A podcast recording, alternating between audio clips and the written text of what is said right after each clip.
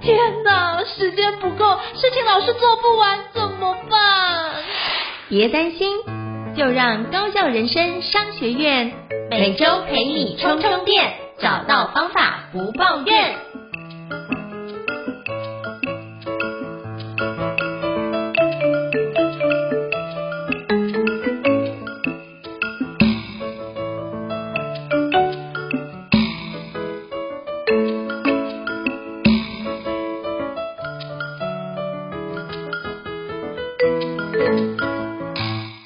Hello，各位听众，大家好，我是电脑玩物的站长伊瑟。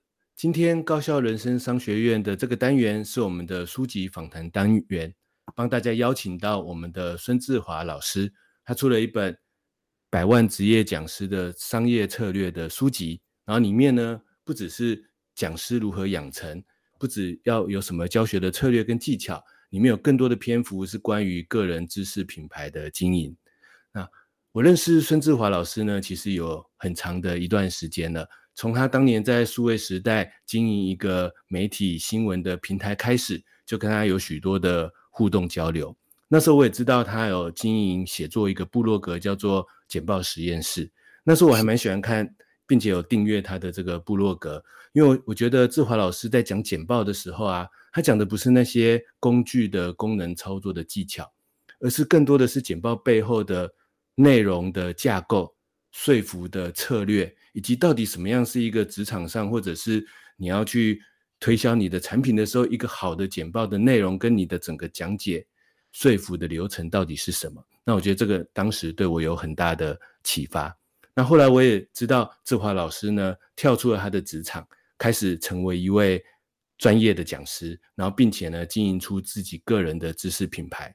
那在这个过程当中呢，让我非常的惊讶跟很佩服的一点是，一开始志华老师当然是一位这个简报老师，可是后来我发现他开始跨入了台湾有很多创业团队的这个募资简报的这个领域，开始去帮很多的创业团队帮他们去教学，或者是教他们怎么设计一个好的募资简报，甚至又过了一段时间，我发现志华老师不止在讲募资简报了，是开始在教这些创业团队怎么去。设计产品，怎么去规划自己的创业策略，开始在讲这种产品策略啊、创业策略面的这些主题的课程。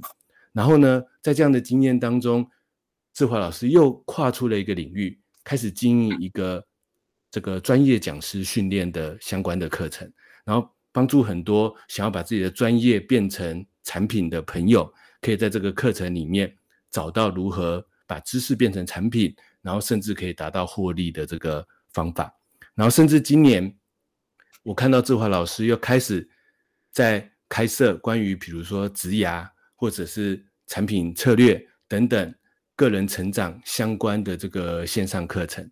那我觉得一个人可以把自己的专业不断的扩充，然后不断不断的横跨不同的领域，然后让自己的个人知识产品越做越大。我觉得这一段路程的经验呢，应该可以对我们的听众朋友带来很大的启发跟分享。那我们现在呢，就来邀请志华老师跟我们的各位听众朋友打个招呼。嗨，各位高校人生商学院的朋友，大家晚安，我是志华老师。然后很感谢伊舍这次的邀请，好不好？然后我自己刚刚听你的介绍的时候，我都觉得哇，这家伙是谁？怎么这么不务正业啊？一直换，一直换，一直跨，一直跨。但是我觉得不务正业。不务正业最厉害的一点就是，这不只是单纯的斜杠，而是在每个领域都能够做出一个专业的成绩、专业的产品。那今天我想要好好的针对这一点来问问看这个志华老师。那不过呢，针对我们今天的主题，如何把我们的专业跟知识经营成个人品牌，然后有效的这个产品。那我们知道志华老师出了一本《百万职业讲师的商业策略》，其实就在讲这个主题怎么经营。然后志华老师呢，这几年来也一直开设这个年度的陪伴式讲师训的这个计划，可不可以先跟请志华老师跟我们听众介绍一下这本书跟这个陪伴式的讲师训有什么样的特色呢？好，其实真的要去讲这本书的故事，它其实比较，我可能真的是要从陪伴式讲师训这个产品开始说起。因为其实那时候我一直在思考，其实我在二零一八年的时候就有教过一门课，叫职业讲师的商业思维。在那时候就大概有十六梯的学生，八百多哎六百多位的讲师听过我的课了。只是那时候我一直在想，那时候我就已经提出一些新的商业模式，怎么在讲师圈里面去经营。但是我发现就是哎，真正踏出去用新模式经营的老师其实不多，非常不多。所以我就去思考为什么。所以后来我想想，其实很多的时候，我们在面对未知的挑战的时候，多少需要有个人在旁边推一下。所以我才在二零二一年的时候自己做了陪伴式讲师训。它是一个这么说吧，我觉得讲师一个好的讲师会有三个关键点。第一个关键点是你要可以自我成长；第二个，你要可以把你成长的知识跟经验交出去。第三个叫做你可以让大家知道你，我觉得这三件事情很重要。但是你会发现哦，目前坊间的讲师训大部分只 focus 教学技巧，所以我就觉得，哎，这好像有点可惜。就是很多人有了教学的热忱，却发现没有学生，好吧？我觉得这有点可惜，所以我才举办了陪伴式讲师训，是为期一年的时间，教大家怎么做教学技巧、专业提升跟个人品牌的经营。所以策略那，所以我的陪伴式讲师训是这个情况下做了一个一年期的陪伴，也就是因为这样子，我就教了，我大概教了五十个小时的课哦，一年大概五十个小时哦，但后来也超过，但我总觉得还教不够，因为真的要经营个人品牌的东西太多了，所以那时候我就开始写补充教材，只在写补充教材的时候。我就问伊舍有没有机会，哎，我们一起来写本书。所以那时候伊舍说好啊，你试试看。在那时候刚好配上疫情，所以我本来是写补充教材的，配上疫情，我就有时间好好的继续写下去，所以就完成了一本十二万字的书。但是真的，它就是补充教材，它跟我的讲师训的内容还是不一样。所以那本书大概是以这个角度来去思考，所以我写的是非常的。呃，深入就是以我的学生的角度，他们那些付费学生的角度，他们该看到什么样的深度，我就写到什么样的深度，就是以这样子的方法去把这本书写出来的。因为这本书其实也是我跟志华老师一起这个制作出来的。我当时在帮志华老师制作这本《百万职业讲师的商业策略书》的时候啊，让我非常惊艳的一点就是里面真的有很多表单，甚至对我来说。我经营我的电脑玩物的部落格，甚至我经营我的讲师的这个职涯来说，都都非常的有帮助，让带给我很多新的思考，甚至在我后来自己做很多相关的知识产品的时候，都有很多的启发。那今天我就要想帮这个各位听众朋友问问看，志华老师在这一路走来，以及关于经营个人知识品牌、经营这个讲师职涯的一些美感。那我想先帮各位听众朋友问第一个问题，就是。但是我们现在很多人，其实在这个知识经济的时代，我们都会觉得我们可能有某种技能，我们有某种专业，甚至我在我的职场上确实累积出了某些知识。可是我这样的知识跟专业到底够不够拿来当做一个个人品牌经营呢？或是我到底够不够格？有没有办法跨出去成为一个讲师呢？偶尔有一些讲座邀约，这可能。还比较容易。我发现我身边朋友他们在职涯一段时间之后，可能都会获得一些简单的讲座邀约，去跟他大家分享你工作上的某种专业跟知识。可是当我真的有一天有意识的是希望把自己累积下来的专业跟知识变成一个个人品牌来经营，或者是要真的成为一个职业讲师，我要如何开始知道这件事情，去或者是确认这件事情呢？志华老师有没有什么样的想法？好，我觉得医生这个问题很关键诶，就是他甚至是有一些条件的哦。我跟大家分享，我觉得当讲师有分两种，呃，一种就是那种专门教职场上的专业科目的，像什么专案管理啊、简报技巧啊，像这些或或领导管理啊这些，像这样子的讲师，他的教学内容是完全 focus 在企业内部需求。假设这样的讲师。我们到底可不可以走下去？我就直接说哈，我希望是最起码有三年的主管经验，最少也要有两年主管经验，否则你太早出来当讲师，你是走不长远的，你很快就撞到天窗了。我看过非常多老师，就是太年轻就跳出来，主管资历还不够。这里面最大的差别，就是因为你要能跟企业的人资、跟企业的高阶主管沟通需求。所以记住哦，你要是没有主管的经验，你是没有办法跟高阶主管沟通需求的，你说不出他们要的那个内容跟思维。所以我先说，专业科目一定要，好不好？最少两年主管经验，你再跳出来，你的路会走得很稳。所以我常说哈，想要当职业讲师的朋友，你们千万不要搞错一件事情哦。想要当职业讲师的朋友，第一件事情就要求我在职场上的战功。你在职场上没有战功，你讲师的路是走不远的。所以不要大家有说哦，我要当讲师，所以我把一些精神就放在。哦，什么对外的行销啊，对外的经营啊，没有。你最大的核心，你最大的资产，就是你在企业里面的表现有多好，有什么战功，然后你的位阶走到了多高，这影响太深了，好不好？这是第一点。第二点是，假设你教的是比较柔性的，譬如说是呃萨提尔啊，或者是呃两性沟通啊，情感经营啊，像这样子的，我就说。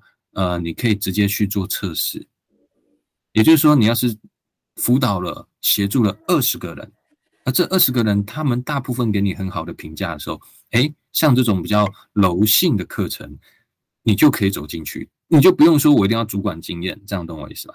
所以有分这个两个点，所以怎么样可以成为讲师？专业的很清楚，三年主管经验做基础，OK？那当然，你有一些外商经验，那就更棒了，OK？然后假设柔性的课程的话，实战就这么简单，没有别的理由了。因为，嗯，比如说你要教很多人教男朋友、教女朋友，对吧？然后你没有辅导过别人，那那没有办法啊，这样 OK 吗？所以怎么做？我觉得大概是这个情况啊，就跳下去试试。对，嗯，我觉得这是一个很实在的这个建议，就是很多时候我们可能是整理了很多知识，然后。整理了很多，或者是有了一些经验。可是我觉得志华老师刚才提到的，就是说，不管我可能是属于企业内的这种专业需求的，那我我就需要有真正的企业内的扎实的这个实战，或者甚至是管理阶层的这个经验。那但是如果我我教的是属于比较柔性软性的知识或者是技能，但我也需要有一些实战的验证，比如说我是不是真的有帮助过别人，有没有辅辅导过。足够数量的这些真实的案例，那这样才有可能变成一个真正的这个呃职业的讲师。那不过呢，我认识的志华老师呢，就是我印象中他一早期在数位时代的时候，其实也是先从写作像是简报实验室这样的部落格开始，然后对那时候我记得还可能在那个时候可能就慢慢的有了有了一些呃无论是网络上的个人品牌的建立。然后或者是一些可能讲座活动的这个邀约，或者是经营。那我相信很多人可能也想要这样子来能够同步并进，就是说我一方面在我的这个正职的工作里面，一边工作一边就像志华老师刚才建议的一样，我先要打好基础，然后我要先做出一些实战的这个成果。可是另外一方面呢，我可能也想要同步的能够开始，能不能就开始同步的建立自己的。个人的这个知识品牌，甚至呢就开始有一些比较小型的讲座活动，让我去测试看看我的这个分享到底是不是有效。但是很多朋友在这个阶段可能会发现，光忙工作可能就没有时间了。比如说，我为了要工作上的案例做到一定的成果，说不定我就没有时间去做这些额外的个人品牌的经营了。那因为志华老师有走过这样一条路嘛，所以不知道志华老师当年。会是怎么样去做一个时间的安排，或者是那会提供现在的朋友一个什么样的建议呢？有没有可能同步并进？然后，那如果要同步并进，应该要怎么做呢？好，我跟大家分享哈，我觉得可不可以同步并进是可以的哦，而且我觉得这个同步并进有一些呃职场伦理你一定要遵守，就是你绝对不能花上班的时间，工作就是工作。所以在这样子的前提之下，我给大家几个建议，好不好？第一个建议就是，呃，我们大家都，我不知道大家有没有听过一个东西叫做 PDCA，或者学理叫做代名循环。它简单来说，它就是规划、执行、验证、修正再规划，它就是一个循环，优化自己的过程。所以，在我也推荐大家一本书，叫做《亚马逊会议》，我觉得这本书非常棒。OK，他就是说，亚马逊在开会的时候，他们都会有固定的 PDCA，去反思自己这次执行里面有没有一些东西可以学习。所以，我那时候怎么让自己成长？很简单，每次我缴交了一个战功，哎，缴交了一个做工作出去的时候，我都会思考，哎，我可以做更好。那我的修正在哪里？我是把我的修正跟我观察到我的缺失写下来，然后再去思考，那再发生一次，我该怎么做？所以这样子的写作过程，其实在锻炼我的专业能力。这样大家聊我的意思，这在锻炼自己的专业能力。所以在这个情况之下，你会发现我边写作边沉淀我的思考。记住哦。文字是思考最简单、最具象的一个工具，所以你只要有写作，你的思考一定会沉淀，一定会越来越清晰。好，所以这个事情就是我会去复习、复盘我自己的工作经验，写那就是一个最 real 的东西。其实我们一般的讲师，譬如说像是这种简报讲师。其实我们这一定会看什么 TED 的演讲啊，一定会去看 Nancy Doré 的书啊，甚至早期有什么简报禅之类的这些大神的书。但是大家一定要知道，这些书都是演讲，它不是工作汇报，它不是工作的提案报告哦。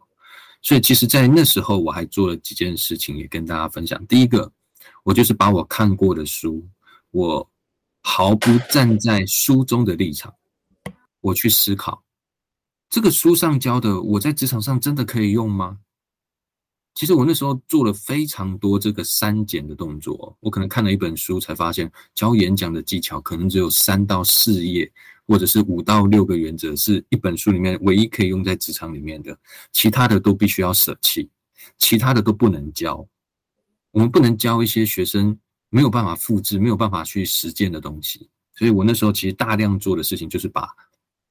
我觉得不实用的拿掉，实用的一样再写下来跟大家分享。所以这边其实很多人都说我们在写作的时候，呃，一开始真的是没有想过自己会当讲师，它就是一个纯分享。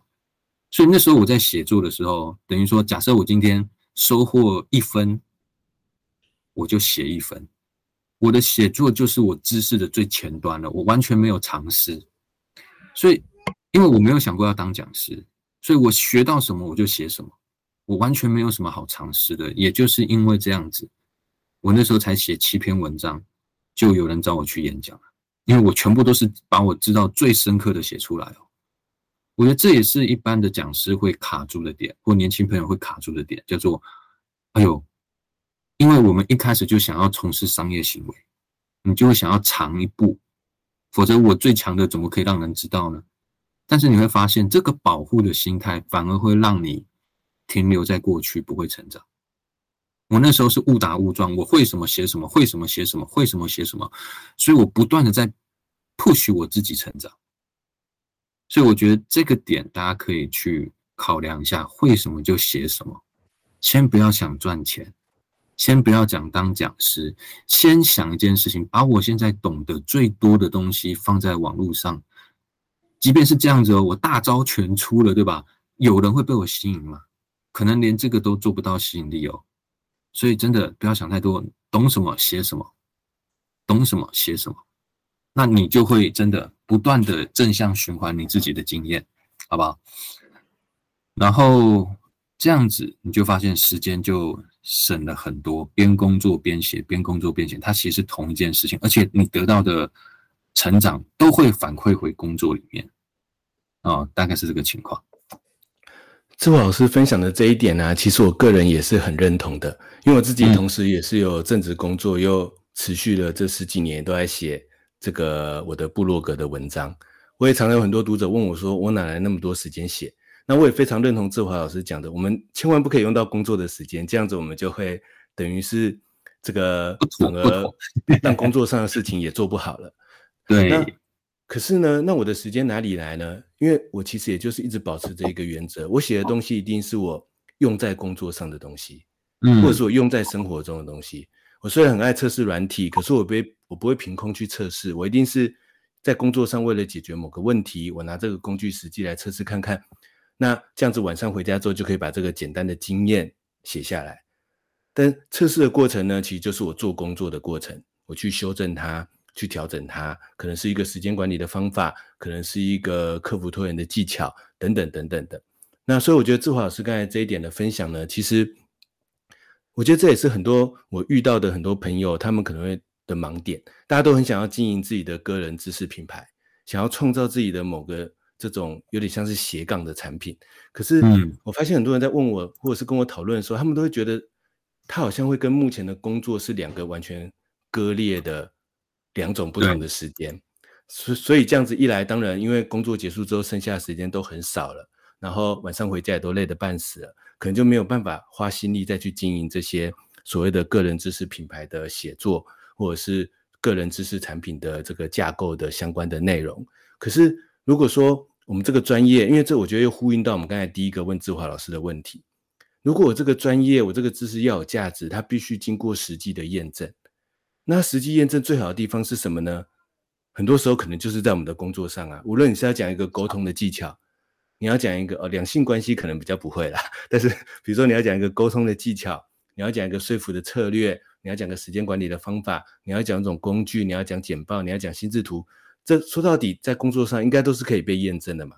我透过这样的实力，我的实战累积出我真正的经验跟成果，这样子我未来我的职业讲师或我的个人品牌才会有这个真正的底蕴。那但是同一时间，这期也帮我们节省了很多。好像要额外再花心力去处理自己的个人知识品牌经营的这个时间的这种迷失。那医生，我这边我我补充一点好不好？就是我我突然刚刚想到一件事情，我不知道医生你还记得吗？就是我有一个很早期很早期，我有个脸书的社团叫 Mr. Sun。这个社团呢，呃，其实知道的人不多，但是里面大概就在在。七八呃十年前了，七八年前十年前哦，那时候就有两百七十多位的人在那个社团里面，而且他就是各方意见领袖。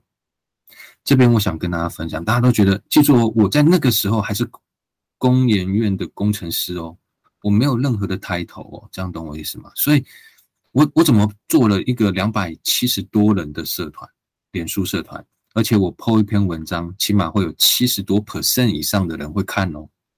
每一篇哦，我跟大家分享，那时候我是我根本没有任何的强项，我只做一件事情，把我每天看数位时代的文章，看其他科技媒体的文章，把它我觉得这几篇很棒，比如说我一天看个二十篇，我只分享两篇到社团里面，但这两篇是我挑过的，而且我会在分享的过程中写写心得跟重点摘要。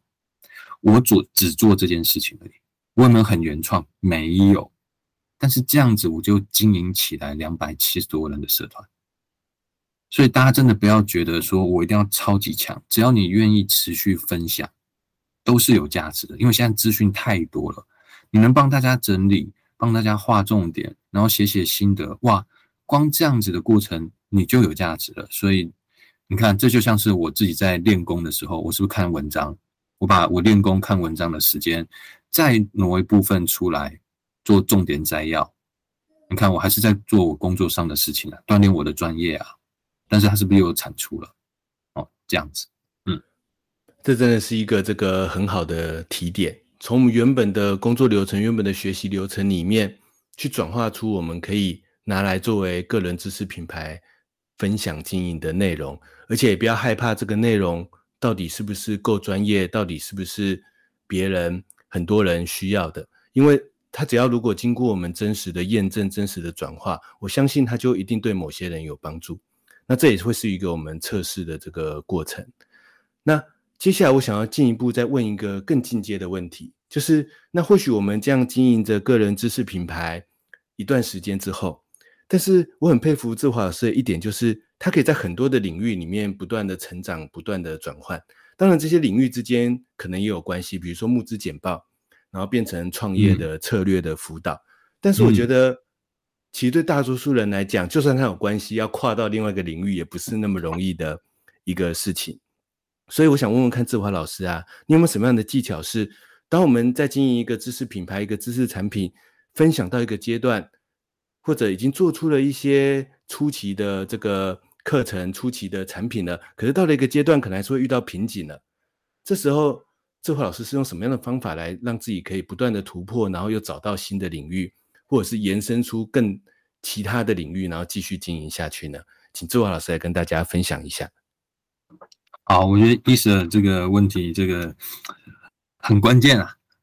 呃，跟大家分享两个答案，好不好？两个答案。第一个答案我觉得很很简单，很实用，每个人都可以用。OK，那个叫做当我遇到瓶颈的时候，很简单。呃，瓶颈就表示我目前的视野，我目前的知识就到就就扛不住了，这个叫瓶颈。所以其实我的做法很简单。我最擅长的一件事情，就是说塑造自己的学习环境。所以，当我遇到瓶颈的时候，我改变我的环境。譬如说，我发楼脸书的人换一下，对不对？这个就差很多喽。所以，其实我在脸书早期，哎，有些人他真的是很用心写的，我会不断的换 follow。那这时候你就发现，其实我阅读书籍的时候或看文章的时候，人家就说啊，你怎么后来越看越快？其实没有。都是因为我的脸书的朋友都是还蛮优质的，所以他们也筛选过的文章才会跑到我的脸书上面啊。所以我那时候这件事情就塑造一件事情，叫做我常讲，叫做用经典喂养自己，用好的案子喂养自己。所以当你交到一群很不错、有质感的朋友的时候，他的分享的文章都很有质感，你就让这些优质的东西跟优质的人来灌溉你。甚至我在那时候，我有成立一个小小的脸书讨论串，就是我就挑了我觉得五个很好的朋友。那时候我先说，呃，有一种朋友就是我觉得你能力不错，你人品不错，但是我们可能从来没见过面。我是挑这个挑了五个，然后呢，它就变成一个讨论串。这个讨论串跟大家分享，我经营了十年了。这个讨论到现在，我我跟之前跟博峰啊。博峰有一次告诉我，那个讨论串里面有十万则留言，十万则，而且那已经是三年前十万则了。所以我在那边就是什么，我就塑造了一个优质的小幕僚。而且你看哦，像这样优质的小幕僚，我有任何问题丢进去，我都会得到很好的 feedback，因为他们这群人也是很喜欢挑战的。所以我就有塑造优质的内容跟优质的人去。围绕着我，我我真的不用刻意去学习，我就一直在成长。我觉得这是一个塑造学习环境的策略。我觉得这个跟大家分享。所以我那个讨论串里面的人哦，到现在每一个都独霸一方，每一个都是有自己的一片天的，就完完全全都是除了我以外啦，完完全全都是站着把钱挣了，这样 OK 吗？我觉得这个很关键啊，因为这也会在，这也在干嘛？这也在衡量你的眼光啊，你能不能辨识出你周遭的朋友里面哪个是会有发展性的，哪个的本质很优，你就挑五个，我就这五个慢慢经营下去。OK，我觉得智华老师这一个技巧真的让我不禁要打断，然后帮大家划重点，嗯、就是这真的是一个很具体的这个策略，嗯、就是更换自己的学习的这个环境。而且呢，在现在网络时代这么发达的时候，其实就是我们确实很习惯，就是一直 follow 着我们最早 follow 的那些人。可是因为现在的脸书什么的机制，就会让你只能接收到某种类型的资讯嘛。这是我们其实有意识的去做一点更换，让自己的资讯或者是知识或者是视野可以有一些更新。而且我觉得智华老师刚才的经验告诉我们说，我们也不用彻底的更换，其实只是建立。几个不同的 follow 群组，然后或者建立一个可能少数几个人讨论串，说不定就可以帮助我们开始更新我们的视野了。这个真的还蛮推荐各位听众朋友可以实际来试试看的。那周华老师刚才还有第二个技巧来跟我们分享一下。呃，我觉得第二个技巧其实极为关键，它即便到现在都是我的压箱宝。哦，那一样，Esa 问了，我就直接说了。因为你看哦，是不是现在很多人会做读书会？对吧？读书会可能用一个小时到两个小时的分享，分享一本书的内容，对吧？所有的很多人或讲师都在做这件事情啊。但是，我们就想一件事情，合不合理？合不合理？一本书别人花了多少心思，你怎么可以在两个小时或一个小时之内就分享完？你有没有发现这个不合理的事情，每个人都在做？所以记住，每个人都在做的事情就值得优化。所以，要是我，我可不可以三场读书会读一本书？我可不可以六场读书会读一本书？我可不可以一年十二场的读书会读一本书？一本书一次读书会，这叫蜻蜓点水。但是我三次读一本书，叫做我有钻研；我六次读一本书，叫做我有专业；我十二个月读一本书，叫做嗯，我是这一行的代言人了。所以很多人在做事情的时候，我们太习惯 follow 潜力了。但是你要知道，最近很流行一个词嘛，叫内卷。我不知道大家知道，就彼此互相折磨彼此，叫内卷。那你读书我也读书，你读书会我也读书会，彼此内卷，彼此都很努力，对吧？所以你要是没有一个差异化的做法，哦吼，那那就是在彼此内卷。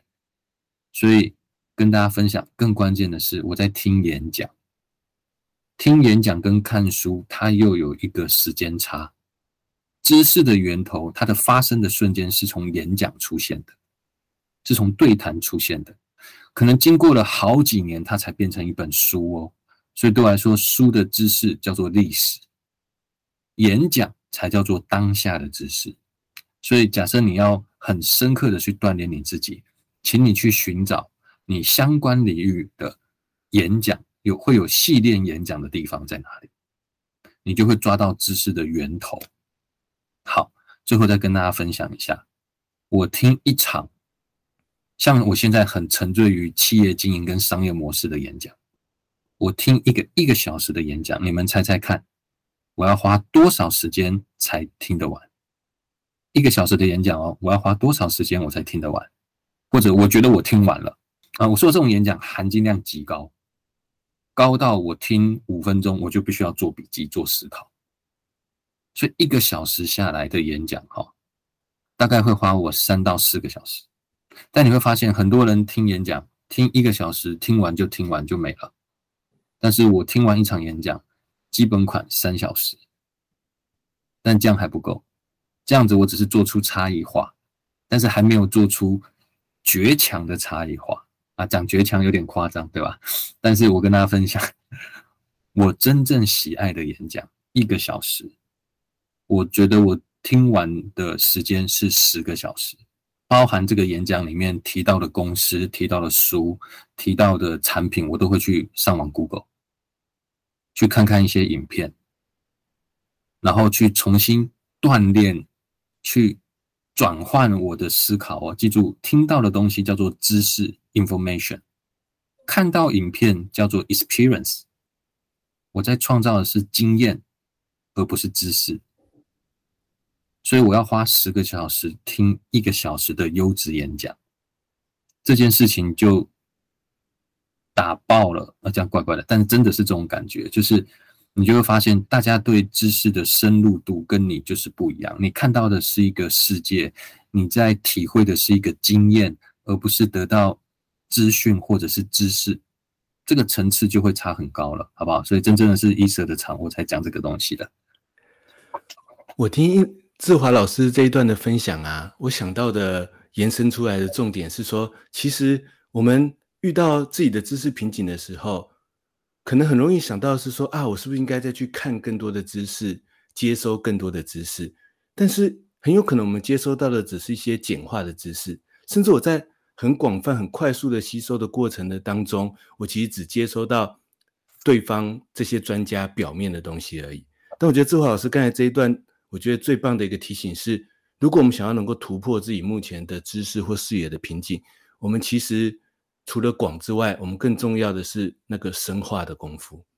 这个深化的过程当中，可能包含我读一本书，我听一个演讲，我背后还会去查找他的很多相关的资料，甚至去验证自己的工作或者是专案或者是相关的总之案例的流程，甚至把它转化成自己真正的某些实证的这个经验，然后甚至自己再去帮他做更深入的这个拆解，真正听出他背后的可能方法论，真正听出他背后的关键的这些技巧。那我觉得或许很多时候我们突破不了目前知识的这个瓶颈，然后可是我们也可能觉得我们每天都一直拼命花很多时间，已经在看很多的资料，在看很多的新的资讯。然后甚至去上很多的课，接受很多的演讲。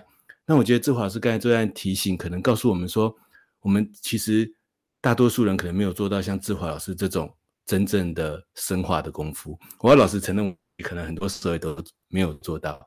那但是这时候这样，我就帮助我意识到说，对，可能我们害怕的是说自己是不是不够，但或许我们缺乏的是我不够深，而不是不够多。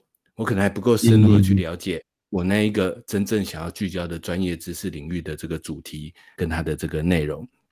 那如果我们又跨过了这个门槛，比如说我们的这个知识也达到了这个深化的要求了，那我就想要帮听众朋友再进阶的再问一下：那如果呢，我我现在真的有专业，也真的有知识了，然后我也有一定程度的这个个人品牌的经营了，但是呢，最终我们可能还是希望我们的专业知识变成真正的产品。变成真正的这个商品，而不只是停留在比如说我的分享、我的社群这样的阶段而已。那不知道志华老师觉得，单纯的个人知识品牌的经营跟分享，跟要跨入到一个知识产品、知识产商品的阶段，这中间有没有什么关键的不同，是我们可以提点给这个各位朋友的呢？嗯，好，我跟大家分享哦。因为你看哦，譬如说我们在阅读啊，或者我们在，就像我刚刚，即便我花了很多时间在去做钻研，但是大家都知道哦，那个不过就是在强化自己的底蕴跟专业而已。它跟做出一个商品、设计一门课，其实它是两件事哦。你只是材料很多很丰富，理解很深很丰富，但是它跟教育是两回事。所以你的底蕴很好，叫做累积专业，但是你还要懂得传递价值，传递价值就是成为商品的过程。所以，因为我以前是资讯业出来的，所以我都说这个叫做产品化，它是有一个流程在的。所以我跟大家分享，好不好？这边我可能还是稍微提一下那个那本书，呃，我的百万讲师的经营策略这本书里面，我起码有两三万字。是在教大家怎么去做商品的流程跟细节，好不好？我还是会分享给你们听，但是要记住，就是稍微 detail 一点，你真的要有一定的系统化的步骤跟流程去做会比较好。然后，所以为什么人家说讲师训这门课是重要的？因为它就是在做教学技巧跟课程设计，它是一个独立的知识体系，好不好？所以假设今天你们真的要。去做成知识型商品，呃，跟大家分享这本书，你可以去看，好不好？里面有我觉得已经够让你成为中阶水准的教学技巧的内容在里面。好，这是第一点。第二点就是，其实我很喜欢做一件事情，叫做我会去做经典的分析跟品味。我举个例好了，像线上课程，应该是这近期来说。呃，最夯的产品在知识型商品里面，知识经济里面，对吧？所以你有没有去买过几门卖超过五千万到八千万以上的线上课程？记住哦，你买的过程中叫做你去体验什么叫做课跟规划。我我最近有一个很深刻的体会了，好不好？这个线上课程的知识经济，它其实好多个好多个时期。第一个时期大概是三个小时的课程，对，因为赶快上，哎，就卖了，然后大家都觉得，哎，有三个小时听听，哎，有收获，对吧？就很快的被竞争，竞争到五到六小时，被竞争到五到六小时了以后呢，就出现第二个现象，叫完课率很低。好，完课率很低，接着又走到第三个阶段，叫做他开始把它变成微电影，讲求质感化超强。哦，那这时候也会有高价课，OK。那接着又再走一层，走到什么？去做到意见领袖型的线上课程。那那时候已经走到十小时了。但是我跟大家分享，在这样子的过程中，你有没有好好去体验一下别人的经典课程？差很多。以前哦，你要去线下听别人的课，你还要排时间。现在你去买一门经典的课，过八千万的课，去听一下，你就知道什么叫做一个产品该要有的样子。我就直接跟大家分享啊，我最近对线上课程的认知又变了。我就直接分享我自己最新的体验。现在要做线上课程，简单来说，刚刚讲的视觉规格就算了，这一定要有。然后看嘛，假设你要做一个千万等级的线上课程，视觉的规格要有，短影片的规格要有，最重要的是内容是以一本书当做规格。你会发现现在的经典课程哦，里面都有一大堆的图表步骤。我后来发现，不不对啊，这就是一本书啊。所以你有没有发现这件事情？你现在要以出一本书的投入度、规格去设计一门线上课程，这样子它大概再配上视觉跟 KOL 的广告，大概就可以走到一千万左右。但是你是要是把你的经验或你的线下课程的内容变成线上课。我先说，这已经是很多讲师不愿意做的事情了，因为他觉得他掏出太多了。但记住，即便他是把线下直接转线上，已经把他的教学的底都探给你看了，走不了千万，顶多三百万到五百万，因为还不如一本书的规格。记住，现在要破千万的课，就是一本书的规格，该要有图表，该要有流程，该有表格，一个都少不了，全部都是行销素材。好吧，全部都是行销素材，所以我觉得记住第一个叫做教学技巧，真的去阅读一下、钻研一下教学技巧，它并不是你知道事情就教得出去，所以教学技巧去看，好吧？那本书上面已经有写了。第二个，你真的要做的事情叫品味那些经典课程，人家好在哪里，不好在哪里，真的去学。第三个，它就是一本书的规格。你就可以走到千万等级，好吧？我觉得这几个是我觉得最最近最新的体验，那两三周之内的体验。哦，我们谢谢志华老师跟我们分享他这个最新的观察跟最新的这个想法。那我们呢，最后来问志华老师一个问题，就是，嗯，假设呢，我现在有个人知识品牌，我也准备要做我的个人的知识产品了，然后也运用了前面的一些方法，开始来做一些规划。可是呢，无论是我自己的个人知识品牌，还是我的课程，还是我的知识产品，它都需要一些这个行销宣传的方法。但是可能很多人或者大多数人没办法做到像是比如说网红那种程度的行销宣传。那这时候智华老师对于我们这种知识品牌，然后或者是知识产品的行销宣传，有没有什么让大家比较好上手的建议，或者比较好上手的这个？方法呢？老师会建议我们大家怎么开始？好，来，我觉得有两个点可以给你们做参考，好不好？其实像我最近就有自己的线上课程在经营，那因为我我有一群讲师在跟着我，所以我都会全权的透露我所有的累积跟经营的数字给我的学生，否则他们不知道什么叫经营。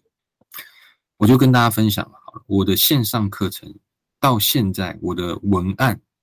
大概已经写了一万字了，光文案已经写了一万字了。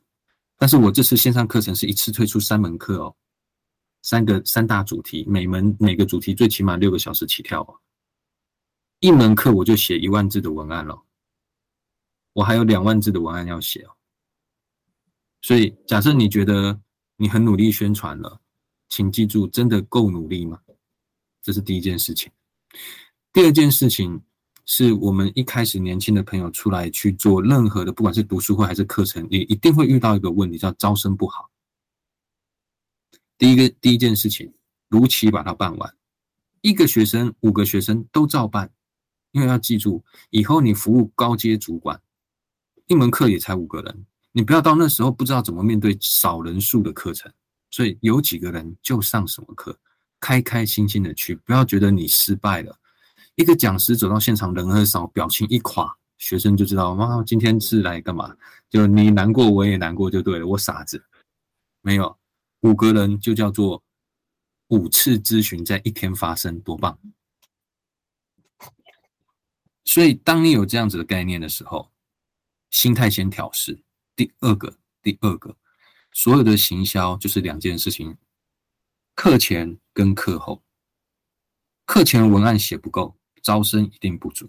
招生不足没关系，你一定要创造一件事情，是让周遭的人觉得没参加好可惜。所以这才是最关键的事，而且是一定年轻的朋友一定会遇到的。就是去的人不多，怎么办？我以前的读书会，我以前的读书会，我都有标准规格哦。我的读书会是三个小时的读书会哦，会做四十张投影片。一开始也没啥人来呀，没差，反正我做都做了，对吧？而且又是读书会，你懂吗？怎么讲？借借花献佛，对，没有一个是我原创的啊。那那有什么叫做这个叫做你的知识？什么叫做你的 IP？我就不懂了。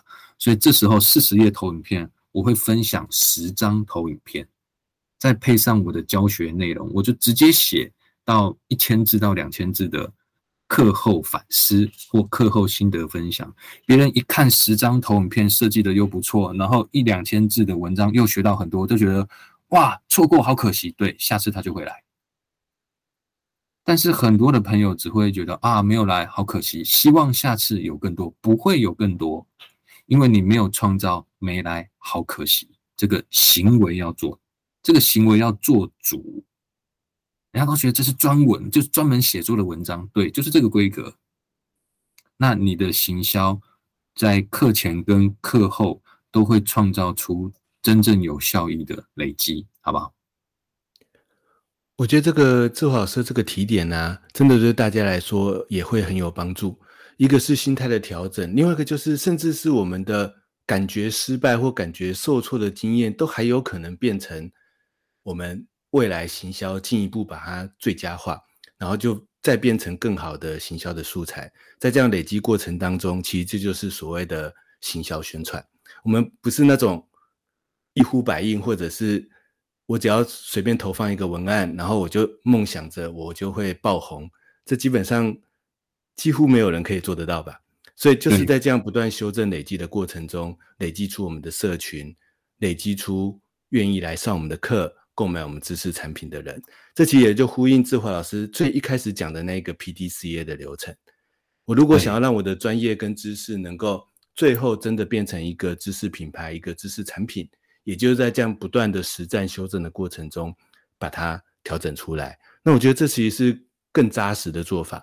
然后这样的做法其实也更适合我们更多的听众朋友。每个人的在自己的职场或在自己的生活当中，你可能有某些累积了一定时间，甚至累积出一定专业的这样的知识。那这时候，或许今天志华老师的这些分享的方法跟技巧，就可以帮助大家去打造一个。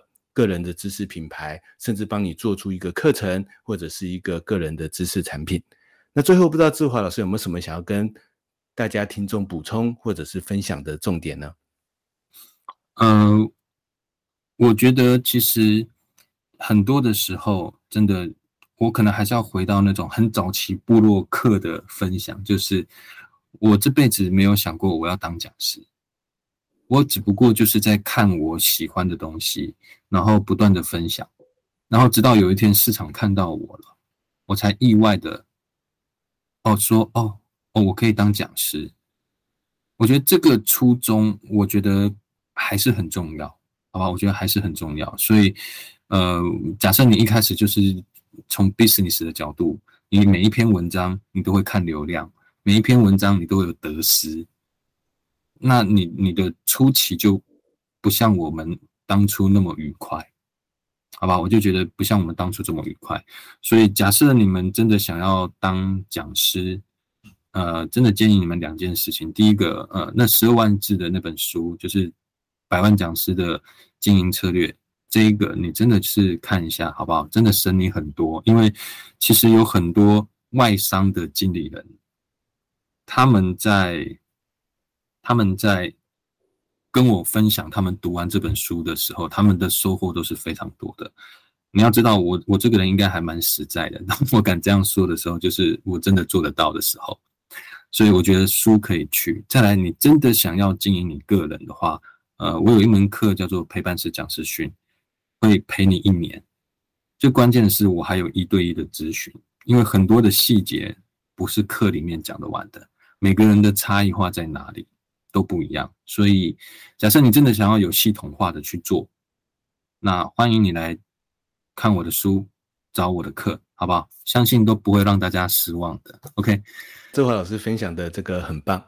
那、嗯、各位高校呢是商学院的朋友呢，关于志华老师的这个书籍，还有他相关的课程的资讯，也都会放在我们高校人生商学院这个单元的介绍页面当中。有兴趣的朋友呢，可以到时候去我们的介绍页面上面参考。那我们今天呢，很高兴志华老师接受我们的访谈，给大家呢提供如何把我们的专业与知识经营成个人知识品牌、个人知识产商品，很多很好的这个建议。那我们今天的访谈呢，就到这边告一个段落。那如果喜欢我们高校人生商学院节目的朋友呢，也欢迎你可以在我们的留言区帮我们五星按赞，或者如果你想要我们邀请什么样的专家、什么样的主题进行分享。你也都可以在留言上面跟我们反映。那我们呢，这个单元就到这边告一个段落，谢谢大家，大家拜拜。高校人生商学院，掌握人生选择权。